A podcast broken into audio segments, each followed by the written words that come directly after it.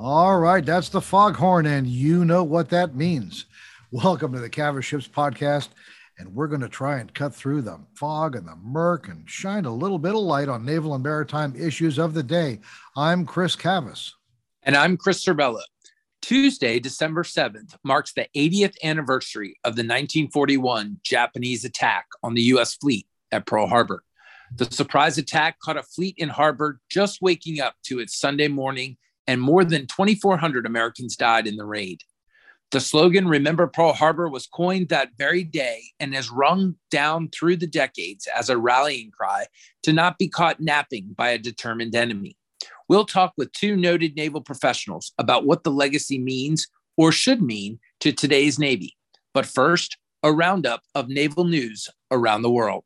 The USS Harry S. Truman Carrier Strike Group deployed from Norfolk on December 1st. Carrier Air Wing 1 is embarked aboard the ship. In addition to the cruiser San Jacinto, four destroyers deployed with Truman, accompanied by the Norwegian frigate Fridtjof Nansen, the first time a Norwegian warship has deployed with a U.S. carrier strike group. The MQ 25 Stingray unmanned test aircraft was craned aboard the carrier USS George H.W. Bush at Norfolk on November 30th to begin a series of deck handling drills. The Boeing owned plane, the first unmanned jet aircraft designed to operate from aircraft carriers, will remain on board for several weeks.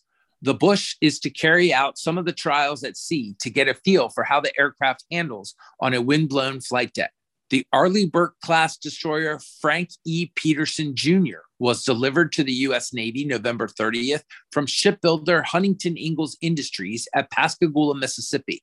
The Flight 2 Alpha destroyer is named for the United States Marine Corps' first African American aviator and general officer. Frank Petersen flew more than 350 combat missions during the Korean and Vietnam Wars. Taiwan revealed on December 2nd that it held a, a, secret keel ceremony on November 16th to mark the beginning of construction of its first domestically built submarine, a development that China strenuously protests. The sub is being built at CSBC Shipbuilding Corporation in Kaohsiung and is to be delivered in 2024. A number of countries are reported to be providing significant behind the scenes assistance in the construction of the submarine. The Korean parliament on December 3rd approved more than $6 million US to begin the preliminary design of a new light aircraft carrier dubbed CVX. The hotly debated move aims at producing a ship that would be operational by 2033. Those opposed to the project fear cost will be exorbitant, and in the words of one opponent, the ship will be a money eating hippopotamus.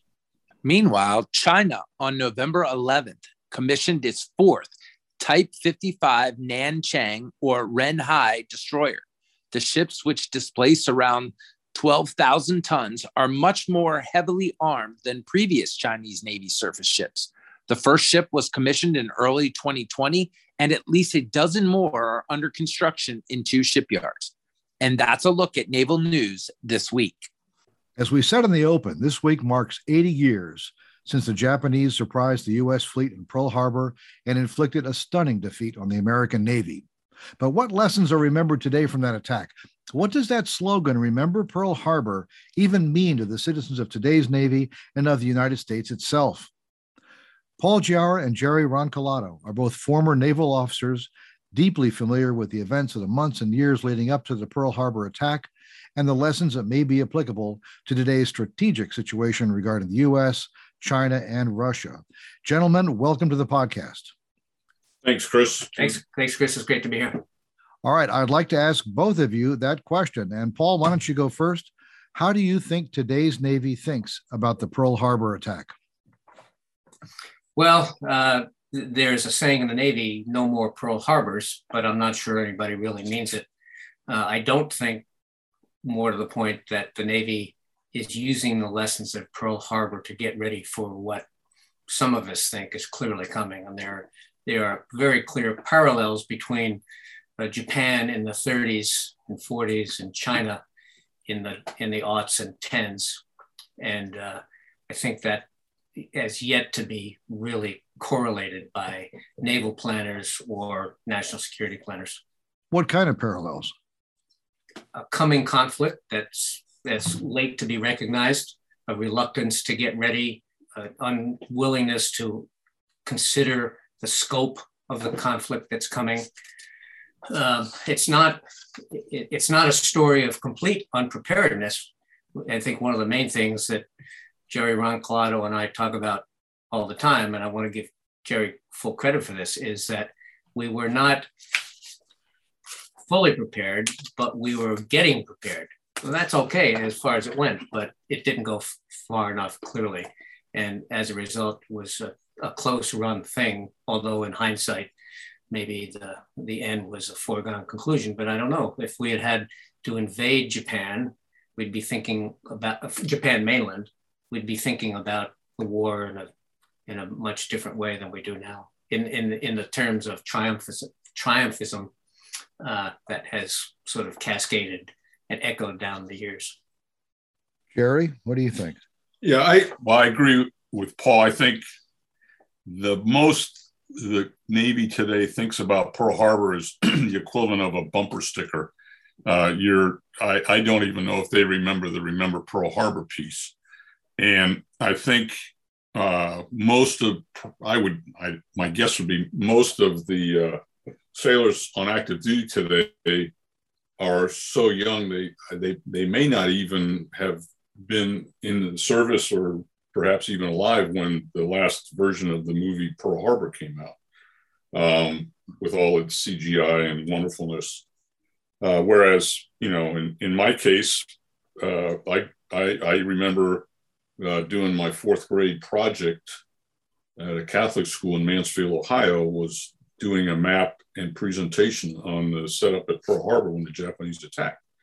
Um, now, some would suggest that that represented a somewhat deviant childhood, but it was part of and parcel of what was going on. When I was in fourth grade, it was only the 23rd anniversary of Pearl Harbor. But to get to Paul's point and add to Paul's point, there's a wonderful piece written by Henry Luce on December 22nd, 1941. He was the editor of Life magazine. It's called The Day of Wrath. And just a real quick uh, sentence, two sentences here, talking about the attack on December 7th, he says, but it was also a sign. It was a sign of all the weakness and wrongness of American life in recent years.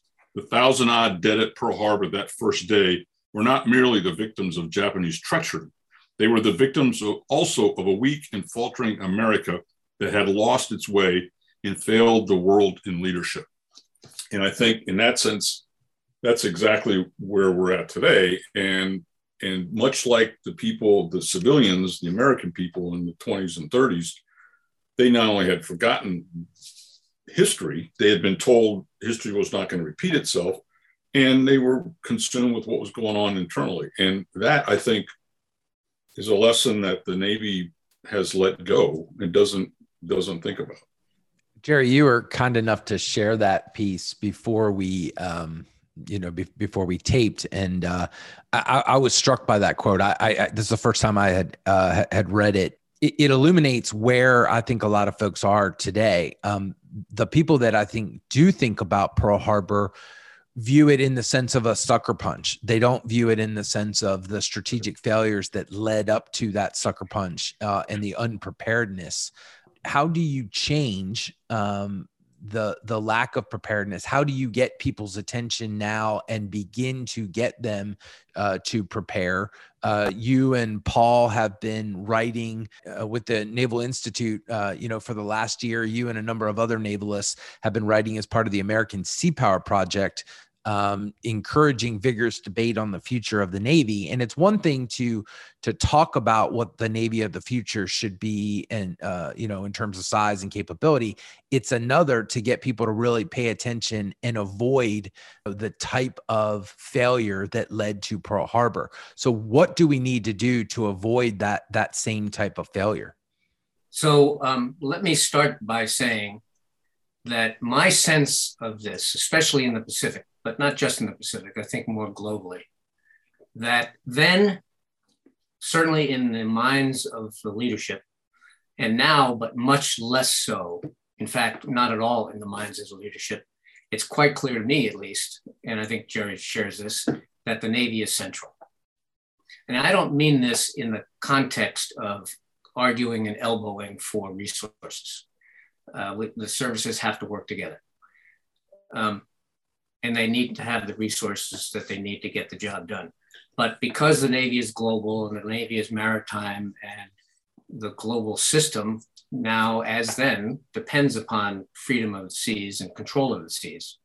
Uh, this is this is simply not in the minds of the leadership. There's an argument even now, even among navalists, about whether the Navy is central, and uh, and so this is this is not good. Uh, in 1940, 41, 38, 36, 35, the leadership from the president through the Congress and certainly in the throughout the Navy understood that centrality. So I'd say that the first thing to do is to get that back uh, to, uh, right dead square in the middle of people's thinking without getting into the jointness argument.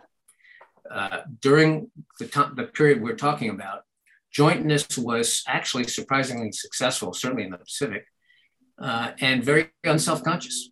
Both MacArthur and Nimitz practiced jointness as if they'd been doing it their whole, lives. Uh, but, but obviously, we're nowhere near that now. There's also the the the thing. The parallel that strikes me is the constant underestimating of the abilities of your potential enemy. Um, Japan was downgraded by the West, um, despite the West having been part of Japan's reawakening beginning in the 1850s, and the, they were really taught naval warfare by the British Royal Navy. Um, they had had a stunning victory over the Russians in the Russo-Japanese War in the early 1900s. Um, but still, people thought of them, and it, a lot of it was racist as well, that they just weren't tough. They weren't. They were copycats. Uh, their their ships and guns and planes just weren't of the caliber that that the the American Navy was, and you, and you sort of see these echoes today. Um, I mean, it's really surprising how sometimes you talk about um, you put things up on social media about the Chinese are doing this, Chinese are doing that, then they, then people will go on, yeah, but it's the Chinese. What do you expect? And uh, I mean, I mean, do you, do you all see that anywhere? To either of you, Jerry or Jerry, do you see that in the, in, yeah, in the ab- I mean, absolutely, Chris. Um, I think there, there's to to address the question questions from both of you and, and to add on the pulsing. Yeah, I, I think um, if you if just look at this the uh, recently released global force posture review, uh, it's been pretty heavily criticized in the media, in the press, and rightly so. It, it, it took 10 months and came up with, well, we're going to talk more to our allies. Uh, that's not indi- indicative of a fundamental reassessment of what's going on. After all, with, with China's emergence and, and increasing assertiveness by Xi Jinping, um, the, the, the, the geostrategic environment has completely changed. And yet, the the military in this country seems hell bent on continuing to do you know business as usual, and and it, you just don't see the kind of fundamental you know rethinking of of the situation. For example, in, in you know up until 1934, the Navy's War Plan Orange envisaged the battle fleet steaming out to the Philippines and trouncing the Japanese fleet and calling it a day. It was about a two week war uh, up, up until 1934. After that, they said, hmm, Japanese have gotten pretty good and we're not going to be able to get there and be effective when we do. So we have to come up with something different. What they come up with kind of an island hopping campaign, which is how it actually played out. So if you look at that, if you look at the interwar period, and how the Navy was thinking about it for arguably from 1908 on, but but specifically how it was carried out from 1934 until the war started in December of 41. And still, we got caught with our pants down at Pearl Harbor. The Asiatic fleet disappeared. The troops in the Philippines were sacrificed, and it took us it took us six months to get get going. that you know many people look at that and say you know we did all that work before the war started and, and we still screwed up so why do it? And when i say many people uh, many of those are active duty navy officers. Um, on the other hand if you look at it and say that all that preparation we did before the war internally to the navy um, not to mention what roosevelt and his his administration were doing but the navy was thinking hard about this and training hard for it so that after, you know, on December 8th, 1941, the Navy was able to pick itself up, dust itself off, and go at the Japanese. It was very shortly thereafter that we, we started doing air, uh, you know, air raids against the, uh, the Japanese islands in the, in the, in the uh, Marshalls and Gilberts. So, so it, it, that's a different way of looking at it. And, and so my sense is there, there's number one, you know, Chris Servello asked, you know, what, how can we avoid that? And, and the answer is what Paul said, you know, uh, realizing the Navy has a role. And I think the, the fundamental question is, do we, is it going to take another Pearl Harbor?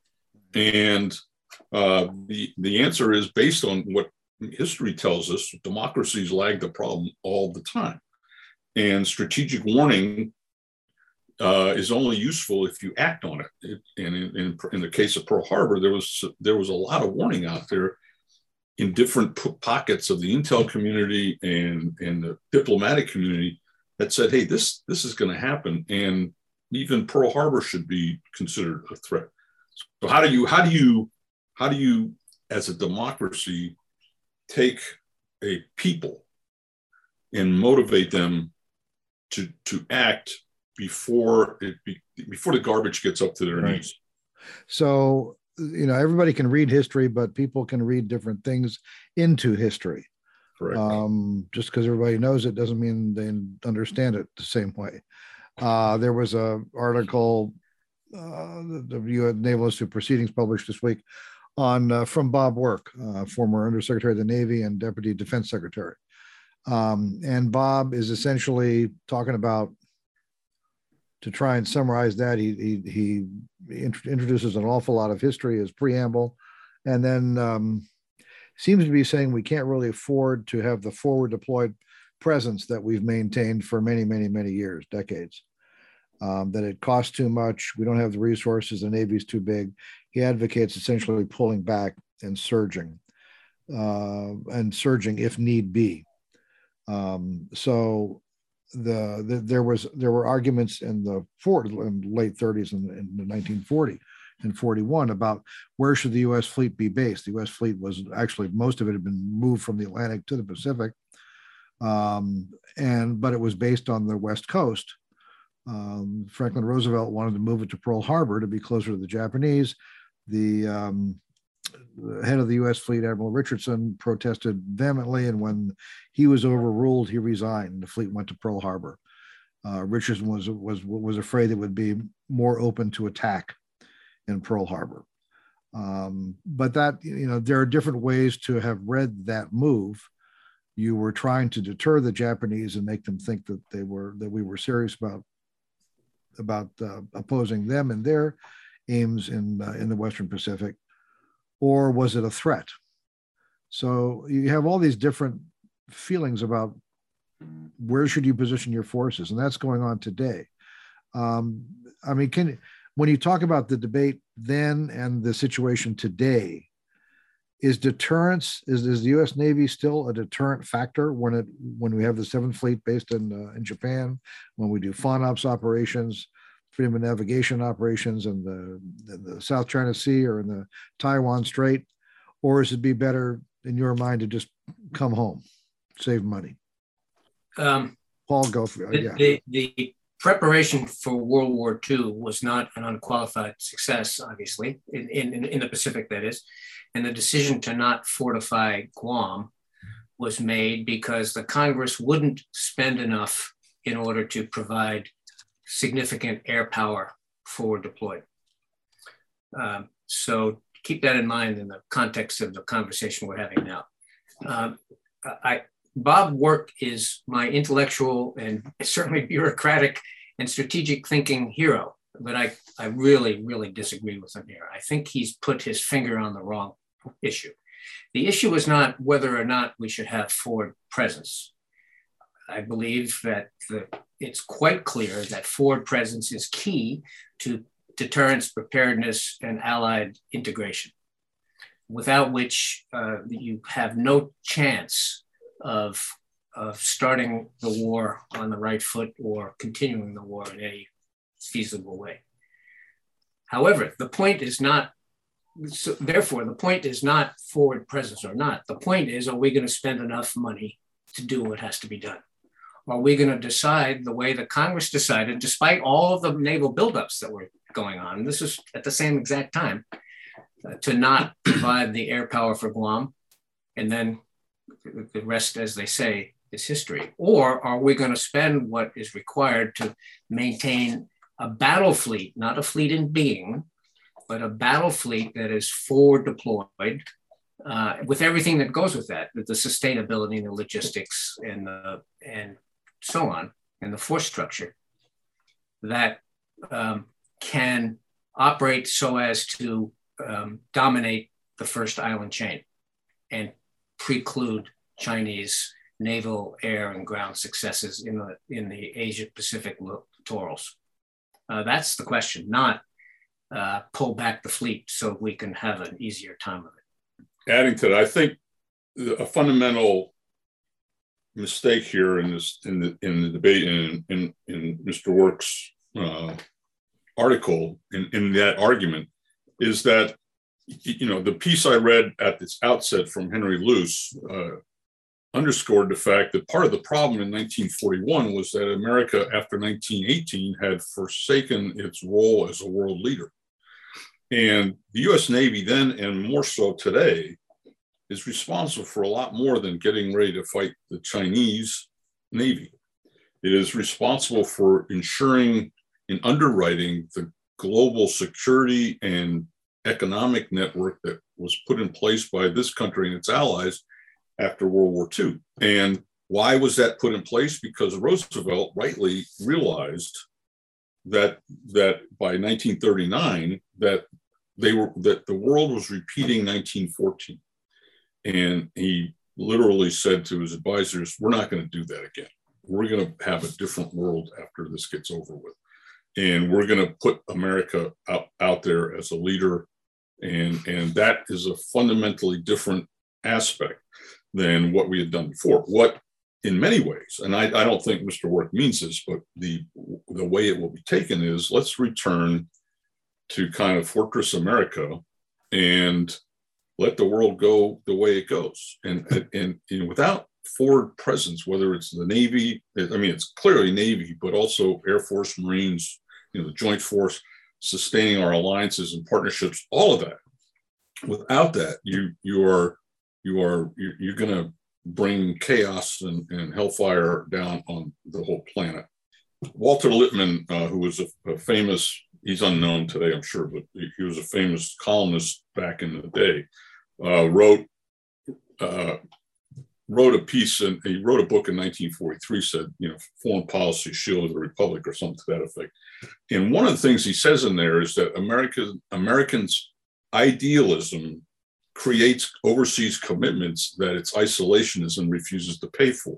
And in the act of so doing, it creates power vacuums into which aggressive nations step. And then we have to pay extraordinary amounts of blood and treasure to restore the situation. I think that's a very apropos description of where we're at today. Uh, I, I, agree. Um, it, you know, th- this is a topic both um, on the lessons of Pearl Harbor uh, and on uh, the the practical uh, meaning of uh, Secretary Work's writing that we could spend days on. Um, I, I, greatly appreciate uh, you, you, guys um, providing context and for helping uh, the audience, both through your writing and through this conversation, begin to think about these uh, these tough issues. Um, Chris and I have talked about uh, a, a, number of times on the show the the concern about resourcing and the fact that you get the Navy that, that you pay for, and whether that's a forward deployed Navy or whether that's a garrison Navy or whether it's a Navy that's preparing for war, you still have the challenge of, of resourcing it. Um, and so understanding what the plan is to resource it, and then actually having the political will of the national leadership to resource it, um, you, you, know, re- remains a challenge. So, hopefully, uh, conversations like this help to uh, spur thinking and spur action among those that are in the arena. Um, so, thank you again for for joining us. We hope you'll you'll come back. We will see where this conversation leads us. Thanks, both Great. Jerry and Paul. Thanks, guys. A pleasure. Thank you. Now hear this. Now hear this. All right. Well, we know what that means. Well, for generations, the concept of forward presence was central to U.S. naval strategy. This week, a noted strategist and retired Marine offered a different idea, and Cavas, along with many others, isn't happy. The cost of keeping a major fleet forward deployed around the globe week after month after year is unarguably immense. Since shortly after the end of World War II, the United States has paid that cost, buying the ships and aircraft, supporting their maintenance, and training and supporting the people to keep it all going.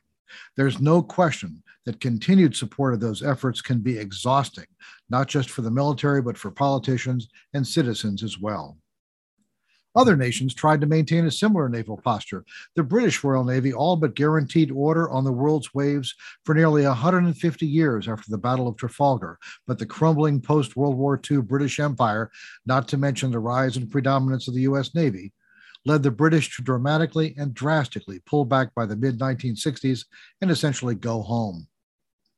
After that, the Soviets tried to challenge the US on the high seas and were themselves bankrupted by the effort, even though they never came close to parity. Now, China is engaged in an immense effort to build a navy not just to rival, but to outlast, outdo, and eventually replace the US Navy on the high seas.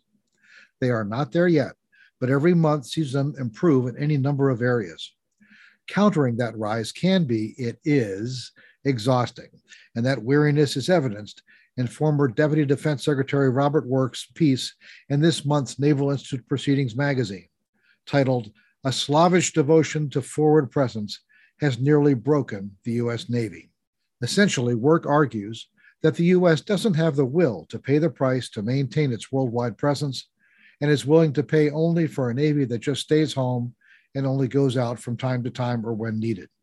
I couldn't disagree more with that strategy. But it is clear the nation, Congress, and the people are not paying the attention necessary to pay the price to continue policies that have worked for more than seven decades. The debate whether to continue or, or go home needs to be held. Hopefully, a debate that ends with a consensus that freedom really isn't free, that sometimes you need to pay for it. And yes, that phrase can be taken with more than one meaning. Well said, Chris. That does it for this week. As always, our thanks go out to Vago Muradian and the Defense and Aerospace Group for their support. Be sure to follow us at CavasShips on Twitter. And remember, this podcast is available on iTunes, Google Play, iHeartRadio, SoundCloud, and Spotify. I'm Chris Servello. And I'm Chris Cavas. Thanks for listening, and bye bye.